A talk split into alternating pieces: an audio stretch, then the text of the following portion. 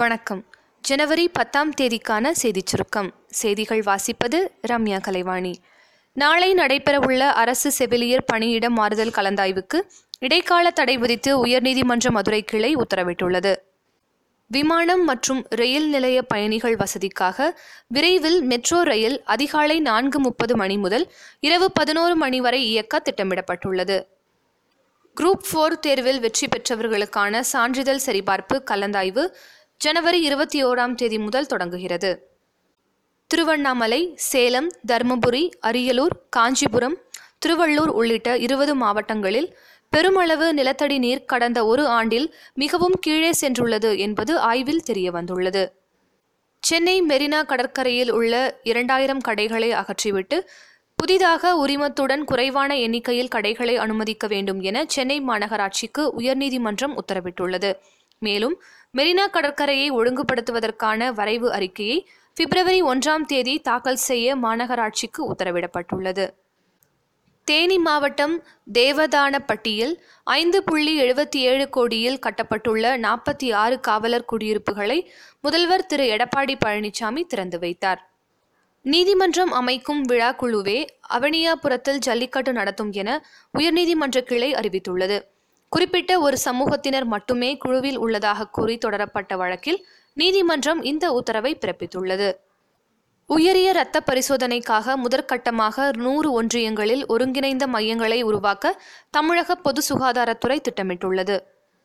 குஜராத்தில் காற்று வீசும் மார்கழி மாதத்தில் காற்றாடி திருவிழா களை கட்டுவது வழக்கம். சூரத் நகரில் பதினேழு நாடுகளைச் சேர்ந்தவர்கள் காற்றாடி விடும் போட்டியில் கலந்து கொண்டனர். சர்வதேச காற்றாடி திருவிழாவை காண ஏராளமானோர் திரண்டிருந்தனர். பல வகையான காற்றாடிகள் வானத்தை அலங்கரித்தன. ஆயுஷ்மான் மருத்துவ காப்பீட்டு திட்டம் தொடங்கப்பட்டு ஒரு மாதமே ஆன நிலையில் இதுவரை ஏழு லட்சம் ஏழைகள் மருத்துவ சிகிச்சை பெற்றுள்ளதாக பிரதமர் திரு மோடி தெரிவித்துள்ளார். நாமக்கல் மாவட்டத்தில் வேலைக்கு செல்லும் பெண்கள் அம்மா இருசக்கர வாகனம் வழங்கும் திட்டத்தின் கீழ் அரசு மானியத்துடன் ஸ்கூட்டர் பெற விண்ணப்பிக்கலாம் என கலெக்டர் ஆசியா மரியம் தெரிவித்துள்ளார். பன்னாட்டுச் செய்திகள். விமான தயாரிப்பு நிறுவனமான நெக்சஸ் நிறுவனமும் மின்சாரத்தால் இயக்கப்படும் ஏர் டாக்ஸியை இரண்டாயிரத்தி இருபத்தி மூன்றாம் ஆண்டு முதல் அறிமுகப்படுத்த உள்ளது. சர்வதேச அளவில் மிகச்சிறந்த பாஸ்போர்ட் நிறுவனமாக ஜப்பான் நாட்டின் பாஸ்போர்ட் நிறுவனம் இரண்டாவது ஆண்டாக தேர்ந்தெடுக்கப்பட்டுள்ளது. விளையாட்டுச் செய்திகள். தென்னாப்பிரிக்காவுக்கு எதிரான ஒருநாள் தொடருக்கான பாகிஸ்தான் அணியில் முகமது அமீர் சேர்க்கப்பட்டுள்ளார். டெஸ்ட் அணியில் இருந்த ஐந்து வீரர்கள் நீக்கப்பட்டுள்ளனர்.